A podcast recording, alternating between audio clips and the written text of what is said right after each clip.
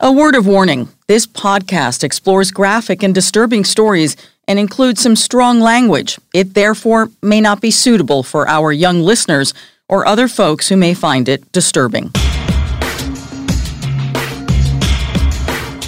Hello and welcome to True Crime Daily, the podcast covering high profile and under the radar cases from across the country every week. We are recording this on March 16th, 2021.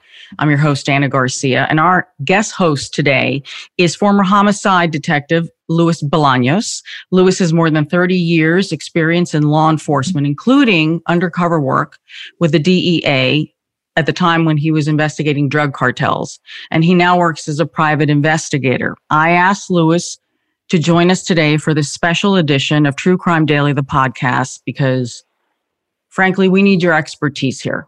We absolutely do. Welcome, Luis. Um, you're Thank a friend. You. Um, um, looking forward to hearing your guidance and t- to help us explain what is going on because this is the other pandemic that we yeah, are faced absolutely, with. Absolutely. Absolutely. This episode is focused on one case, which has been making massive headlines. And it is a crime that is frankly happening in every city, in every town, every day, multiple times a day. That is a tragedy that we cannot continue to allow to happen.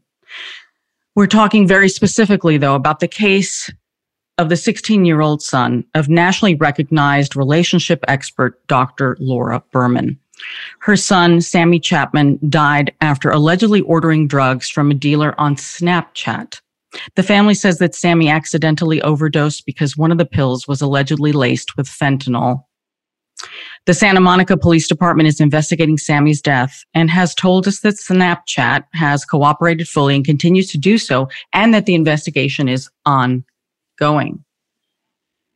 Luis, I mean, this this is very new. This death happened in February.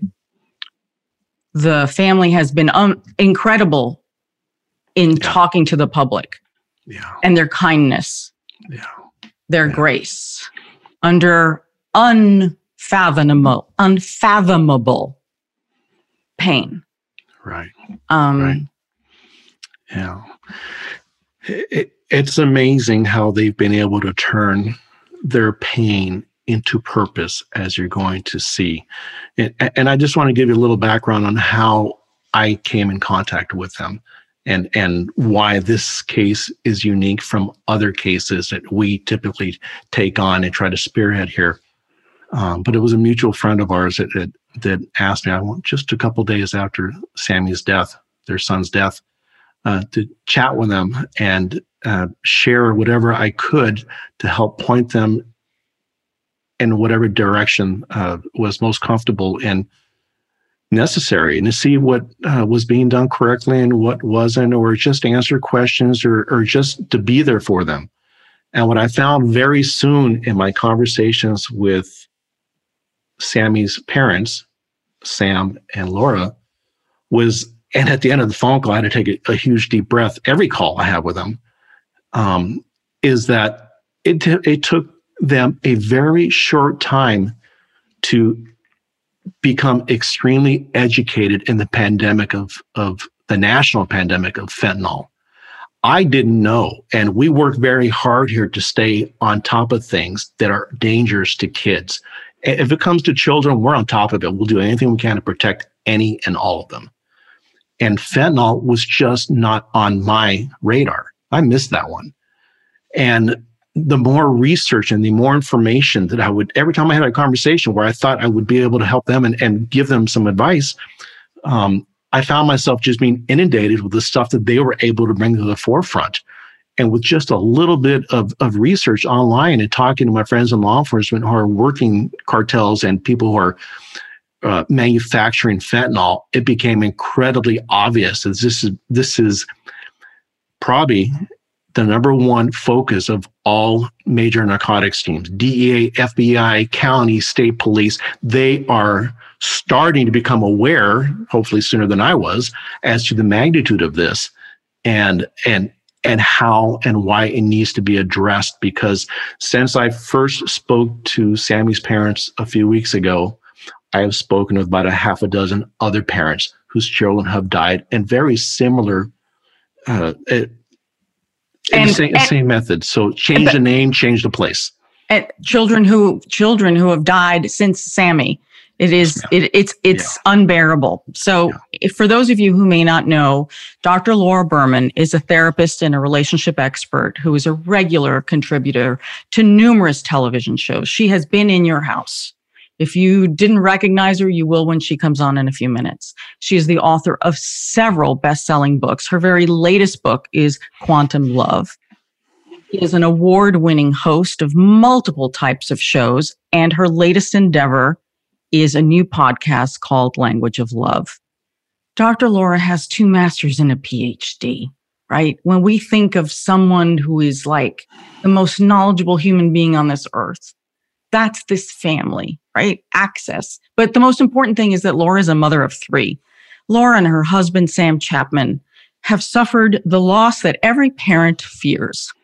A little more than a month ago on February 7th, their teen son died. 16 year old Sammy died of an accidental overdose from drugs. The parents believe that the drugs may have even been delivered very close to the house. That's how this happened. The family discovered Sammy on a Sunday night passed out on the floor of his bedroom. They called 911. The police, the paramedics arrived, but it was too late. It was too late. Since that horrible moment that Sammy passed, Sammy's parents, Laura and Samuel, who are here with us right now, have waged a public war using every tool that they have, using every energy in their body to prevent this from happening to another family, to save another child, and at the same time trying to get justice for their own son and find the killer of their child. Joining us now are Sammy's parents, Dr. Laura Berman and Samuel Chapman. My deepest, deepest condolences. Thank you. Thank you so much. I am so sorry for your loss, and I am at a loss of words. And, um, you know, I'm a parent. Luis is a parent to your parents. It is uh, very painful. And I am so impressed with the grace with which you have opened your hearts and this tragedy for the rest of us. Because I cannot believe that there isn't one family out there that isn't touched by this. Yeah, that was not really even my intention or expectation. You know, on the night that Sammy died while the police were still in the house. Um, and I had gotten in touch with Sammy's friend and discovered through his friend who sent me the screenshot that Sammy had sent him that he had gotten these drugs through this ad on Snapchat for a dealer that had the dealer's handle on Snapchat and Twitter. I went running to the police who were still in my house waiting for the coroner and said, Look, you know, here he is. And they said, You know, we're sorry, don't get your hopes up. You know, social media doesn't help us really find these people. All they do is take the profile down but then that person just pops right back up with a brand new screen name and we haven't ever been able to get any cooperation from them so then I started not only just almost dying of grief, as you can imagine, but the helplessness and rage kicked in. And that was too much to hold. And my husband, who knows me and knows that I tend to share almost everything, said, uh, you know, well, maybe at least if, because, you know, they basically said our hands are tied. Um, you know, we probably won't be back for months, if at all, depending on the toxicology reports, which are backed up in the, you know, in the lab. So it could take months and months. Um, I needed to do something because this guy was now out there. And so I made a post on Instagram, just thinking that at least I could get the word out there to my followers. And it just exploded. I had never heard of fentanyl before this. I certainly didn't know that how prevalent it is and how dangerous it is and how many kids are dying from it. And since then, I very quickly uh, we we had to make a support group on Facebook because hundreds and hundreds of parents were reaching out to me with the same story, and there's now over ten thousand parents on there hmm. who are telling the same story. It, it, it, it, just takes Sammy's name away, take the state or city, change them out, and it's the same story. Great kids, young adults doing well in life, wanting to experiment, doing something stupid and impulsive during the shutdown where they can't entertain themselves any other way, thought they were taking Xanax, Percocet, you know, pick your stupid poison, but it was really fentanyl, all fentanyl or fentanyl laced. And from the dealer's perspective, it either makes for a great customer because fentanyl is twice as addictive as heroin. So if our boy had lived, he would have been a, you know, like a heroin addict times two after this. Um, so that's a great customer for them if it doesn't kill them and they don't care whether it kills them. And it is, it has been an awe. I just can't even believe it is taking young adults and children out. I mean, they are, they are re- being killed all over the country. And I was astounded by that. And so it doesn't help the grief to be out there talking about this, but it significantly helps the helplessness and rage, which makes the grief a lot easier to hold.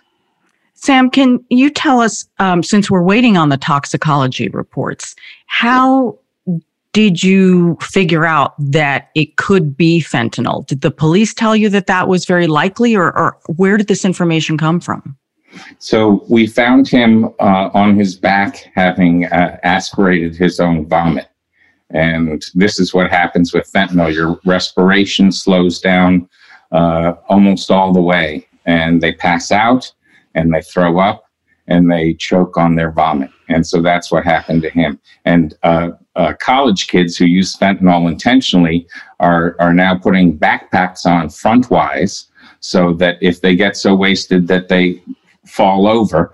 Uh, they do what they call turtling and they fall forward. So if they uh, vomit, they don't aspirate uh, their own vomit. So that's what we walked in on. Had to resuscitate my own son, or at least try to, until the paramedics got here and am dealing with terrible PTSD from that. It's just no one should have to go through. I am so sorry. I I I said to your wife on the phone um, a week or two ago, I said, I don't even know how you lift your head off the pillow. I, I, I, I just don't know. And you have, you know, you have a family, you have other children um, who are depending on you. That's how. Yeah. I, I just, I, I, I don't, I don't know. I, so y- your, your son's friend was able to give you some information as far as as far as that image, which we have mm-hmm. and we're going to show. And because we do both, you know, some people just listen to us, some people watch us. I'm going to describe the screenshot that we'll be putting up. Now, this is um, a screenshot. It's a, of a menu and it's a, it even says menu at the very top of it. Mm-hmm. And then it lists things like Ambien, Percocet, Adderall, among others. And on the background of this image is an open prescription bottle. And as part of the advertising, it actually says LA County delivery and nationwide mm-hmm. shipping. And then on the bottom, it actually says low cost, low stress, highest highs. Mm-hmm. And what is even more revolting is that it's designed with what I would call Easter colors, mm-hmm. right? Like the colors of innocence, pastels. It's friendly. It's friendly. Yes, Dr. Laura. That's what it is. Friendly.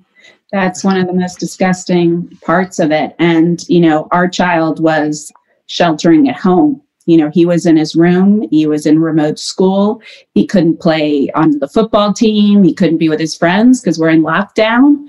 Um, and he uh, was able, we've been able to put together the pieces mostly through his best friend who sent us this screenshot that Sammy had sent him that he had gone out after we were asleep, um, you know, snuck out the back door and met the dealer and got the drugs.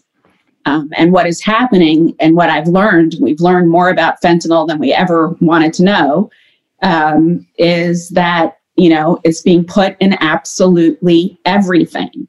And it's super cheap and super addictive. Um, you know, it no longer comes, it's, it's a synthetic opioid that primarily comes from China. Um, and since it can't come directly into the United States anymore, it comes into Mexico where there are deals with the Mexican cartels who have laboratories where they make things that look exactly like Percocet, Xanax, Coke, whatever. And it's either all fentanyl or has enough fentanyl in there to make it cheaper and more addictive if it doesn't kill you. And they don't care either way. No harm, no foul for them. What is so disturbing to me is, you know, for no matter which generation, I believe most of us are from the same generation here, is that in our own growing up in teen years, there was always the yeah. threat of drugs. There was always the problem, you know, whether it was advertised or, alt, you know, remember, I remember when Craigslist started earlier in my career and I spent so much time doing stories about how they're selling drugs on Craigslist and the police are trying to track them down, but it's so hard because they keep changing and changing their phone numbers, right? That was old school when you had a phone number, yeah. you know, you, you, you know, then you, you see the, the beginnings of, um, you know, the, the private chat rooms, right? And then we saw the drug trade moving on to that. And then social media. I mean, however it is that people communicate is, is, is how this thing just permeates. As we progress, they progress, right? There's a program called Bark that allows parents to monitor any any uh, social media their kids are on, except Instagram and Snapchat, because they say their operating systems don't allow for it. Well, change the operating system and allow the parents to monitor. That is critical. Without without civil liability, we need help monitoring our kids. Yeah. So our advice is since we pay for the devices, don't give your kid or let your kid keep a computer or a phone without getting their username and passwords for the device and for all social media. And then it's up to your parenting style, whether you check all the time because you're worried your kid's doing drugs, or you just make sure the passwords are working and you use it if they don't show up at two in the morning one day. Yeah. But you've got that safety and you've got that oversight. And that alone will make your children behave differently on social media. And it's a must. Yeah. With the platforms uh, and their immunity, it's up to the parents to take control until the law can be changed. Yeah. But it's so hard because, like, as you're describing how after you were asleep that Sammy stepped out. I mean, my son is now 22. I can tell you when he was about a little even younger than Sammy's age, a story that I uncovered as his investigative mother when he was mm. over at his father's house. He actually ordered an Uber went to a party, came home, and his dad didn't even know it. Yeah. Okay. Under the noses of parents. Well, that, yes. And we were extremely on top of him and protective and informed and careful and a million conversations. And, you know, I also don't know an adult our age who didn't do some stupid stuff and experiment with some stupid stuff when they were younger. The difference now is that it is fatal potentially, very likely fatal. And you're right that you can't, you know, there's only so much you can do. And and if you if we hadn't if this hadn't happened to us, you know, the prior us would have tried to advocate for our child's privacy, especially when we're in lockdown and, you know, he's sheltering at home in his room. What trouble can he get into other than all the conversations we have about naked pictures or inappropriate comments or whatever? But like, that's the worst that can happen, right? The problem is that that's not the worst that can happen. And I don't care about their privacy. I care about them staying alive. And we didn't want to fight that battle before. We thought, oh, his privacy is important and he needs to feel, forget it. You know, and I think parents don't want to have that battle with their kids. And of course, that alone isn't going to, you know, be a, an ironclad protection device, but it sure goes a long way. We talked to Snapchat yesterday before this program to raise some of your concerns. And they gave us a statement. And I think that well, of course, we're going to read their statement. And they tried to give us some background that they said, for example, what um, that in their um, terms and in uh, their guidelines that they make it clear that this illicit activity is not permitted. But let me read you the statement. This is from Snapchat. And this is a statement from the director of communications at Snap Inc., which is the parent company of Snapchat. And the person that we talked to and provided this statement is Rachel Racusen. Our deepest sympathies are with the family and friends of Samuel Berman Chapman, and we are devastated by his promising life cut short. We are actively assisting the Santa Monica Police Department with their investigation and are committed to working with law enforcement in all instances where Snapchat is used for illegal purposes. For us, nothing is more important than the safety of Snapchat users, and we have zero tolerance for using Snapchat for illicit purposes, including to buy or sell drugs. It is firmly against our community guidelines and terms of service, and we aggressively enforce against these violations. We try to be as proactive as possible in detecting, preventing, and acting on this type of abuse. But we know drug dealers are constantly evolving how they try to evade the rules on many platforms. We are constantly improving our capabilities to fight this illegal activity and to raise awareness about the threats of fentanyl in an effort to save lives. We also got a statement from the police because we also asked the police for an update on uh, Sammy's investigation. And we also asked them specifically about cooperation. So please stand by while I get you that. This is from the Santa Monica Police Department. This is from Lieutenant Rudy Flores. We would like to express to the family how deeply sorry we are about the loss of Sammy. This was indeed a tragic event, which has also impacted the responding officers. It is never easy to deal with the death of a young individual. This continues to be an ongoing and active investigation. We appreciate that you respect the fact that we are unable to provide details of where we are with it, but they made it absolutely clear that they can verify that Snapchat has been actively cooperating with them from the very beginning and continues to do so. And that is according to the Santa Monica Police Department. And we are also going to put up a phone number um, for tips on your son's case that the police have asked us to share, which we will be doing. So those same Santa Monica police told us that they no longer call the social media platforms for help because they won't get any. And um, they told us they wouldn't be back for months, if at all, about our son's death. And then the local news carried this uh, on a number of stations as the top story, and they were back the next day. So we've looked into it, and we do understand that the social media platforms help the DEA, uh, and they have a better experience on a federal level, but that local police get uh, frozen out. And I can tell you that we need our son's phone unlocked. Uh, he has an iPhone, but Apple requires a death certificate and a court order for us to get the uh, phone unlocked, plus his Apple ID, which is trapped inside the phone. It it's very difficult to achieve in a pandemic, but um, uh, it feels like the police should just be able to call Apple and say we've got a dead child. Open up his phone. You know how how He's did a we minor. how did we get to the point where our children are not being protected by big technology companies and they use free speech as this blanket to uh, allow crime to pass through their their uh, platforms as if they're bulletin boards, innocent bulletin boards that have no idea what's being put up on them. What I would like is for all social media platforms to care more about their users than how many users they have. And it is not enough. It's lovely that you, you know, take down a profile when you discover someone is, you know, breaking the law. Okay, fine. Keep doing that.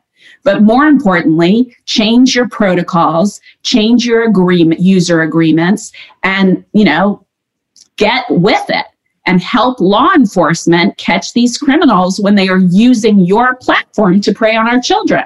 The um, uh, Senate in California is considering bill number 350. And what it does is it delivers the warning to drug dealers when they get caught the first time that dealing drugs is a risk to life. And this is uh, as a result of the fentanyl poisonings around the country. And so this is like what happens with a DUI. You get read this warning and you have to sign it to get out of court, right? And then if you do it a second time, they can convict you for murder because you've acknowledged that this is a risk to life and you did it a second time.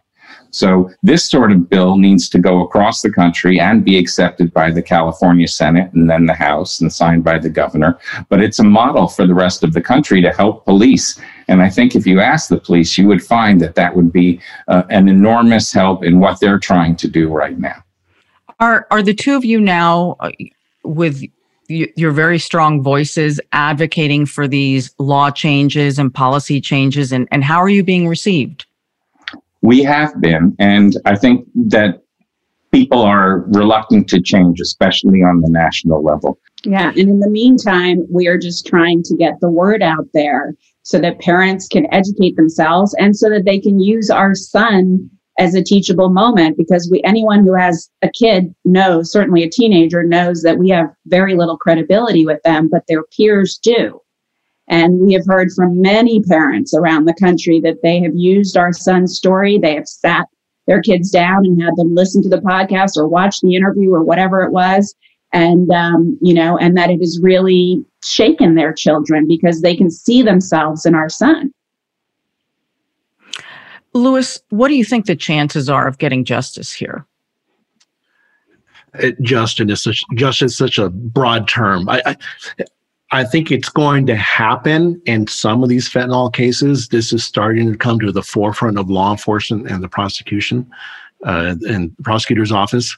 I, I want to address two things. Uh, uh, Sam and Laura brought up the menu that was on Snapchat that Sammy used to make this purchase, I, I want to go back to that because I believe, and in speaking to my uh, friends and contacts in law enforcement, that menu is still key. It's still a vital tool in potentially identifying the individuals responsible for Sammy's death. That's part of it. There is there is a forensic side, the forensic computer analysis of the of obtaining the metadata, and, and that thing that thing was taken down within 24 hours. I'm told typically those sites have a shelf, those menus have a shelf life of 24 to 48 hours. And in that time, they make hundreds, if not thousands, of sales of fentanyl laced counterfeit drugs. So I think getting that menu out there and keeping it out front, someone's going to recognize it because we've just talked about it. You just described the uniqueness of that specific menu or any menu menu that these clowns use. Um, I, and I'm talking just about sales in Southern California. So that's number one. The bill that Sam was and Laura were just talking about to to have the ability to prosecute these individuals that are in this food chain, uh, responsible for uh, all the way from manufacturing to distribution to sales. Um, there's something happening in Riverside County as recent as three weeks ago that kind of addresses that. It's a different lane. So the more lanes, the more the bigger shotgun pattern we can put out there to address this epidemic, this nightmare that's happening with our kids, the better. And that is in Riverside County. And there's something called the Watson murder rule. And very similar to what Sam was just talking about. And this is something that Riverside County Prosecutor's Office is using right now to prosecute three individuals who were arrested about three weeks ago um, and it's the additional intent of the Watson felony murder rule. It, it's more, it's geared more toward DUIs where a fatality occurred. So if you enter uh, a vehicle and you have the reasonable understanding that what you're about to do can cause a fatality, you may be find yourself being prosecuted for second degree murder. Um, and that's something that's, that very few prosecutor offices here in California and in this nation are doing. Some are starting to do that. That that's actually happening. So, uh, it in theory, if someone sells fentanyl, and the more we educate the public, and they know that the fentanyl they sold or the laced item they sold resulted in a death, they've now just elevated themselves to the Watson murder rule because they have an absolute knowledge and a clear understanding that this is a very likely possibility. So I, I, think things like that, the more avenues and more lanes you can attack aggressively to to to bring fentanyl to the forefront where it should have been, the better chance we have for justice. To answer your question, Sam talked about. I, in some of the research I did, I went back to the DEA's website. And one of the few uh, comments I could find on their site that dealt specifically with fentanyl was dated. I'm going to read it right here to you. Back in 2018, where they stopped a guy who was trafficking fentanyl and he had in his possession 12 kilos. Mm. Oh my so, lord. Of pure fentanyl, which is very rare. So let's break that down 12 kilos, 2.2 per pound. That's just over 26 pounds. That amount of fentanyl had the ability to provide a deadly dose to 5.8 million people. Think about that. It's astronomical. Here in Riverside County, about three years ago, they made a stop that where they were able to secure and find two kilograms of fentanyl. Two kilograms of fentanyl breaks down to 1 million potential lethal doses of fentanyl. What else out there has this type of fatality effect. I've never seen anything like that in my entire narcotic career, and neither have my, my partners that I've worked with. This is something new that needs to be on the forefront. Parents, educators, kids, everybody needs to be educated on the deadly effects of this stuff. It's crazy that I had to dig to find this stuff. And thanks to Sam and Laura, uh, there was a catalyst for me to go to dive into this um, this information should be the first conversation you're having with your kids, especially if they're going back to school with the pandemic being sidelined a little bit. It's just, you know, if it wasn't for the pandemic, I, you know, who knows what the numbers would be? That could have a positive, negative effect on it, on, on the numbers we're looking at. But I know that the pandemic had an effect on law enforcement dealing with this fentanyl issue, is what I'm being told. And it makes sense because they had so many other things that they worried about uh, that they had to deal with um, the last year. So it's just been the perfect storm for fentanyl to come to the forefront and continue magnifying itself. The numbers of these people dying, these kids, anyone messing with fentanyl is doubling every year. Um, and just here in Riverside County next year, they expect at least 500 to 1,000 fentanyl related deaths by kids who are experimenting with it. And that's Luis, what is Luis. How I'm are sorry. they supposed to? How are the police supposed to function with a three-month lag time on getting toxicology back? Here we are in the most highly taxed environment in the country, and it's three months to find out what's killing our children. Yeah, I, I don't have it. There's no excuse for that. It's never fast enough. A week is too long. I, I mean, the process. I, when I hear when they expedite, expedite, expedite it, you can get it back in 24 hours. So what do you have to do to get this on the forefront to be the number one top thing on their list that they analyze and get your toxology back? Um, I, I, I don't get that. It doesn't make any sense. You bring up a very solid, reasonable point. You know, those statistics and that what you were talking about, you know, from 2018, 19, whatever. Remember what Sam said earlier that in 2000 in, in 2021 alone, and it's not far into 2021, we have four times the fentanyl coming into this country than we did in 2020. Yeah. And it's then 2021 has barely begun. So I think those numbers are going to be significantly larger than we can even imagine. And that is what is mobilizing me more than anything else is that, you know, this has got to stop. Yeah, you're right. I think what is equally frightening is that, look, as you all have said, young people are going to experiment, right? They're going to do this. And, but what is really, really frightening me is that a young person thinks that and even an adult thinks that they're getting, let's say, a Xanax mm-hmm. for some issues that they may be having. And they very innocently believe that that is what they're getting, what they thought they bought. And then it is laced with this unbelievable drug that more likely will kill them. Yes. And this to me is what is so scary. It's like, what kind of demons are lacing these other prescription drugs, these other drugs with this deadly fentanyl. And I'm not absolving that any of the other drugs are, are not deadly, potentially deadly and addictive. I am not, but I, it's. Yeah.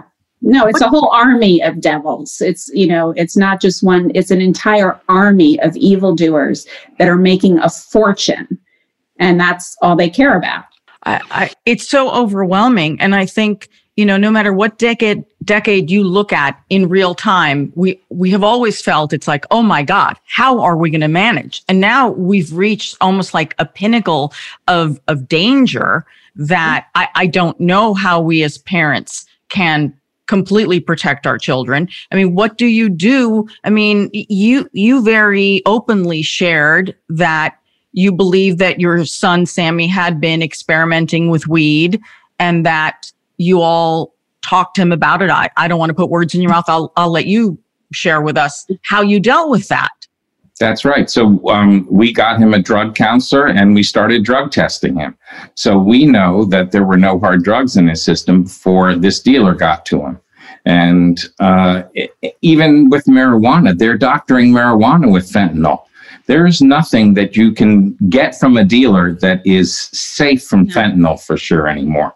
So all of the things that people used to do that meant nothing that was part of growing up can now be deadly. Imagine in our generation if every person who'd ever tried a quaalude had a 50% chance of dying. You know, how many would be left anymore? It's it's just madness. And that's sort of where we're headed. Yeah. I I know that um, you both have been very involved with the Facebook page that you mentioned a little earlier called Parents for Safer Children. Mm-hmm. And right. it is both a public and a private page. And it is the most heartbreaking page.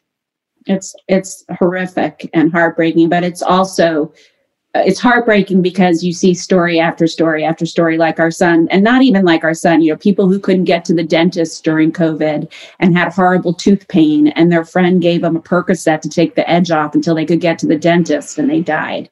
You know anything that you take that isn't in a prescription bottle with your name on it could kill you and that's what people need to know. But what has been really heartwarming about it is that all of a sudden there is this community of over 10,000 parents and advocates and caring individuals that are supporting each other and being there for each other and are ready to be an army to take this on as we get organized to really make some changes. And we are committed to that. It's thousands of beautiful stories and beautiful faces where people come and have their lost lives be honored because when a child gets taken, uh, it's such a waste. And the parents are left feeling like they didn't get their chance.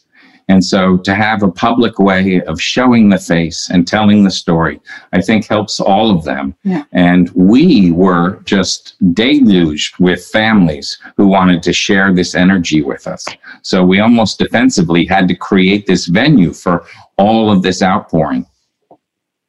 It's extraordinary. This, the stories are very moving. I'm particularly touched by the parents who say, especially the ones who have lost their children after you lost Sammy. Mm-hmm. mm-hmm how how helpful you two have been in this war because of how open you have been.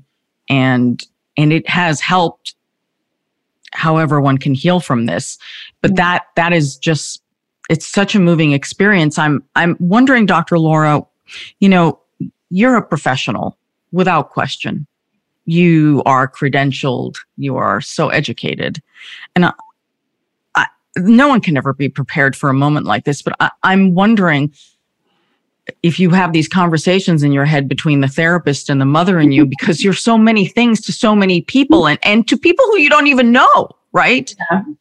Um, I think the hats, although my husband would probably say I don't nearly practice what I preach to everyone else.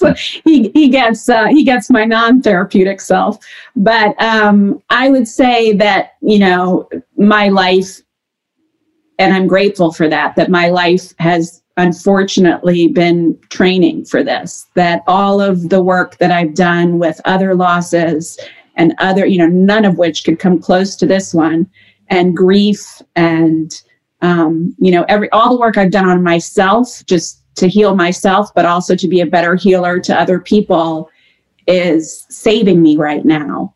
Um, and, you know, my main job every single day. I make sure I eat, I make sure I exercise, I make sure I do something productive. Today it's this. And I try to be in my body as much as possible and allow myself to feel my feelings, as scary as that is. And for me, um, that is enough right now. And I, you know, we've all had losses, and, and grief is different for different people. Um, I was really stunned though when I read you have you've been sharing your grief and your grief process through your blogs, Mm-hmm. and I was stunned and actually so angry that you've actually received mean and nasty comments from people in Mhm. this time of massive loss and grief. And you you hit it head on, you know, and I I I just don't know how someone can do that to another person at a, po- a point like this. A very damaged person does that, you know, and they have their own demons they're dealing with. But, you know, for me, it, it has done two things. Share, you know, unfortunately, fortunately or unfortunately, I share very readily um, anyway. But what I have found is that it helps me to share. But more important, what has been really healing and beautiful for me is how much my sharing seems to help other people, which is why I keep doing it.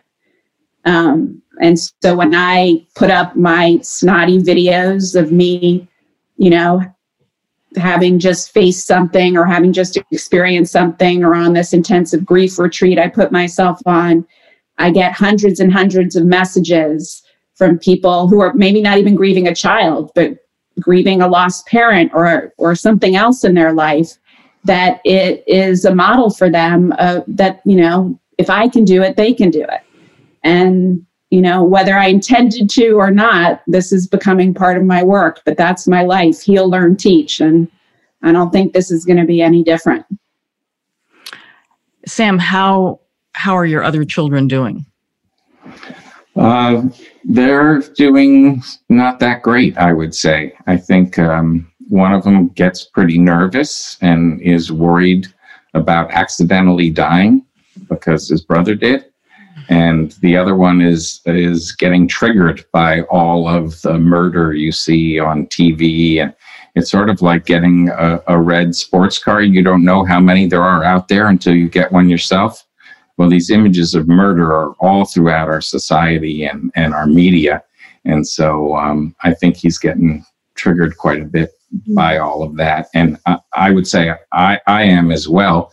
There's uh, there's nothing for it except except time and and feeling your feelings. Um, uh, I think if there weren't some PTSD and some uh, lingering nervousness, sadness, and anger, you know, we wouldn't be human. Yeah. And we're getting a lot of support where we can. And there's amazing just angels that have shown up and offered their support and counsel and are there for us. And um, We've gotten a lot of help from Yeah. David Kessler at grief.com. And it's grief.com is a free site for people who are going through grief and is a, a, a great resource for your listeners and viewers. yeah. And his partner, Paul Denniston, does free grief yoga, which I had no idea even what that is, but that has been amazingly helpful to me. Um, and breath work, you know, all those things that just help move the emotions out of you, um, you know, so that you can just hold it all a little bit better, you know, I think is so important. I don't know how you do it. Five I minutes just- at a time. That's about it. I will remember that. I will keep you in my head and in my heart, five minutes at a time. Mhm. Five minutes. You know, I, I always, I always say this to my son. I said, you know, it's important to plan for tomorrow, but please remember, tomorrow is never promised. Mm-mm. And you know, young people don't understand that. No. Older people do. Parents absolutely do, right? And it's like, you know, y- you want them to fully enjoy their lives as best they can. But my God, the forces are out there and against them at every pivot of their life. Um, you know, we've talked so much about Sammy, but um, I was wondering if you could just tell us about him. um, he was, you know, in some ways, I've gotten to know him on a different level after his death because of all the letters and feedback I've gotten from his teachers and classmates. Um, you know, I didn't, I knew what I, we knew of him, which was that he was a really, really intelligent, super curious. I called him my Renaissance guy because he was like, wanting to figure out how to get his real estate license at 16 while building a self-sustaining biosphere for his chameleon you know all at the same time he was always figuring something out or doing some project.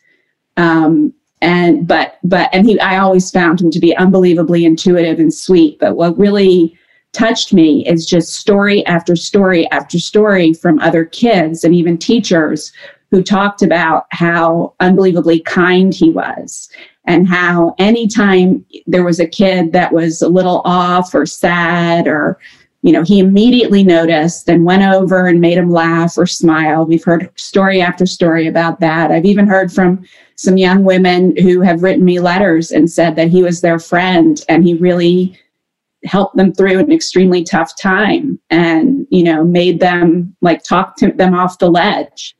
Um, and, you know, he wanted to be a business guy, but he would have made the world's best therapist because he just naturally um, understood people and understood their hearts and could feel what they felt and cared. He cared a lot. And he was hilarious. He was really, really funny. He sounds like an angel on earth. I'm so sorry that he has been taken from you so soon and in such a violent, violent manner. I, yeah. I, I I'm grateful and thankful to you for the way you have opened up your family, your hearts, um, your pain, your insight, your advice, without question, is is at the very top of the list. Uh, I know there are some groups that are very important to you, so I want to make sure that we name them. Um, the Facebook page is Parents for Safer Children, mm-hmm. and you've got a private and a public page there. You also told me that um, you're you're supporting an organization called Organization for Social Media Safety. It's a nonprofit consumer protection organization started by another parent who's, you know, the the beating of of his child was was placed on social media and how this is a tangent, but it's um, crimes that are perpetrated for the purpose of getting attention on social media and uploads, right? Yes. Which is also very dangerous because yes. it incites more violence. Yes. So I know that that's another issue that you all are working very hard on. You're also working to change some laws. Luis, I know you and I have this conversation a lot, and I always say that it's always the survivors and um, the families of survivors and victims who tend to have the lo- the strongest, loudest, most powerful voice out there for change. Mm-hmm. And um yeah, very true. Very true. I, I, can tell you, Sam and Laura, for a fact, you are, you don't need to hear this from me. You know this because you're seeing it, you're living it. You are making positive change. Absolutely. In the small circles, law enforcement circles I fly in, and friends, family, parents I know, they have been following Sammy's Sammy's case and your words. And I know three parents right now who have become that parent that is going to monitor everything that goes on the social media or the zero social media. And they struggled with that. And I'm sure that's a representative of, of uh, other families are going through the same type of mindset.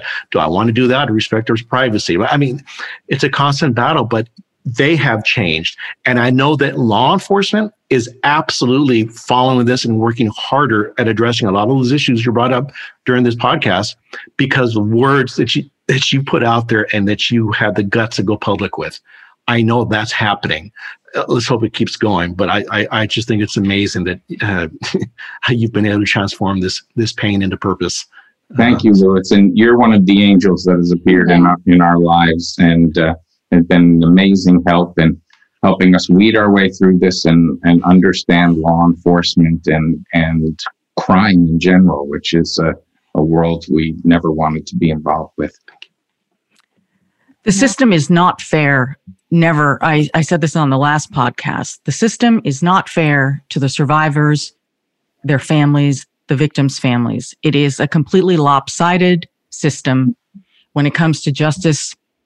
There never can really be any justice, but someone needs to pay.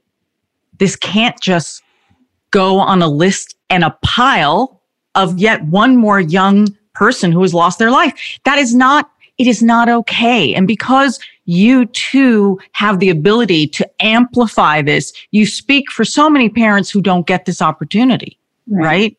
And uh, look, I'm sure it's very hard. I'm not pointing the finger at the Santa Monica Police Department right now. I'm sure it is very hard for every police department in this country to deal with the overwhelming number of deaths that are drug related that they need to investigate because they died innocently, innocently, not intentionally, innocently, yet they do not have the resources. They can't even find their inner strength, but, but they have to. I mean, we cannot lose our humanity here. We, not only can't. that, the police, police around the country have to start treating overdose scenarios like a potential homicide now because of the fentanyl addition. Yeah. Yes. And Luis, I want you to help me here because, you know, we asked the Santa Monica Police Department very clearly, you know, we asked them for an update on your case, an update on the investigation. Of course, it's ongoing. Pray to God that they find the person's person or persons responsible for this. Um, and they and we want to make sure we understood how this investigation sammy's death is classified and they said it is classified as a death investigation now luis based on what sam has just said can you explain to us at what point how does something like this move into a homicide and and as i would advocate all these deaths from the very beginning should be treated as homicides. And the, yes, that is being sent out to the Santa Monica Police Department very specifically because that is how I feel. Yeah, well, it's a true statement, Ana. Look, in in investigation 101, every homicide school you go to, every homicide I've ever been to, what I've been taught, what I've taught other homicide investigators, it's just very basic. It's, they may look at it as an overdose, but you have to address it the minute you walk and you approach that scene as a potential homicide because you may lose so much information, so much potential evidence, forensic or otherwise, if you don't.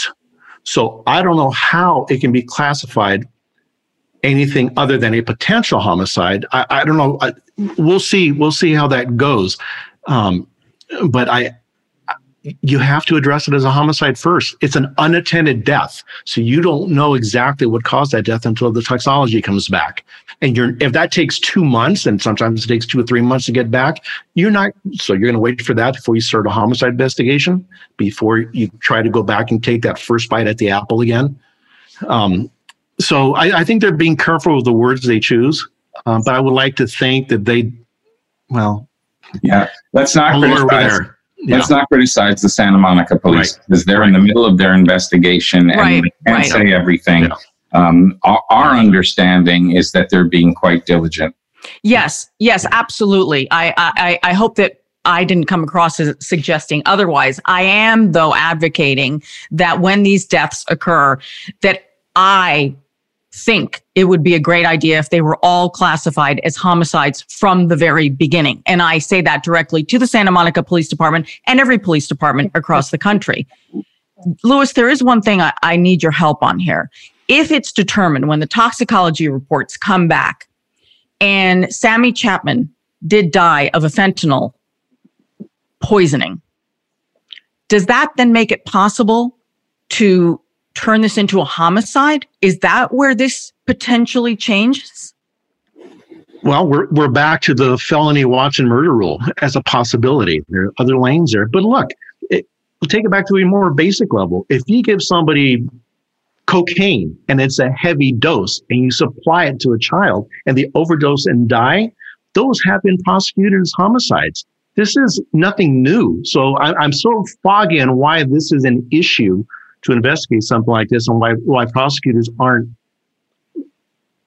a lot of them haven't traditionally been going after these type of cases of the homicide. So yes, I think it'll help pointing in that direction, but it's by itself, uh, there's other factors that are going to come into play. That's right. You have to prove intent, and that can be challenging, which is why the Watson rule and Senate Bill 3, 350 in California would be such a big help in implementing the Watson rule for first time drug dealers. Yes, sir. Yes, sir. And this reminds me, I remember when Mothers Against Drunk Drivers, you know, when they first started, you know, everyone was like, ah, I just went on for a couple of cocktails kind of thing, right? You remember, you remember the pushback against them?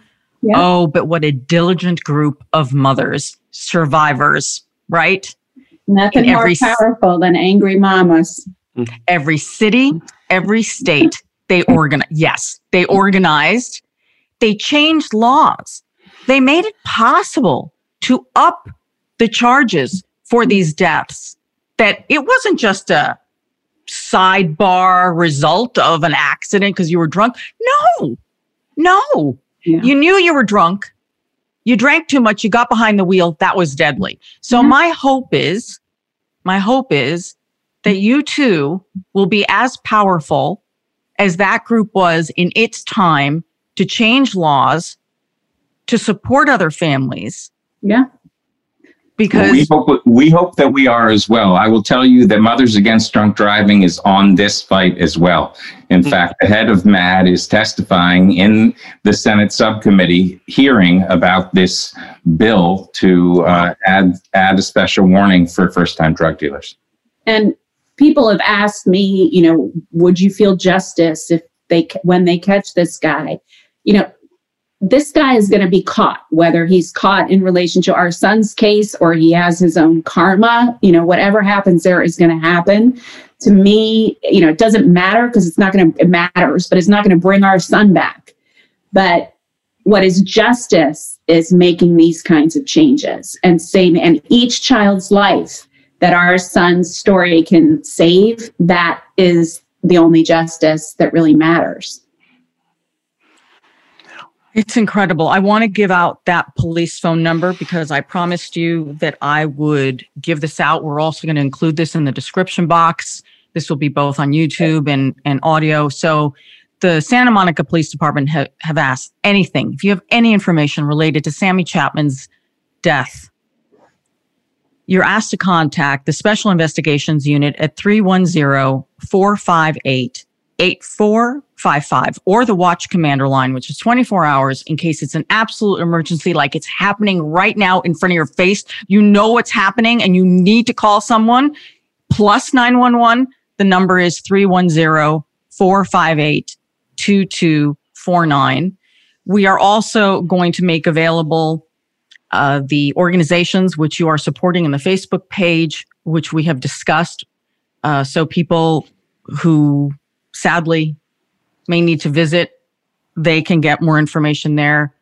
Dr. Laura, I know that you are writing about this. You are also your podcasts. You are dealing with this in, in a way that is um, that is helping the rest of us. Where can people find out more information about you uh, to get this kind of help and support? Um, well, they can always come to my website, which is just my name, drlauraberman.com. But I'm also posting several times a day whatever's happening or whatever's coming up or whatever information we can put out there. And that's on all platforms at Dr. Laura Berman. Okay.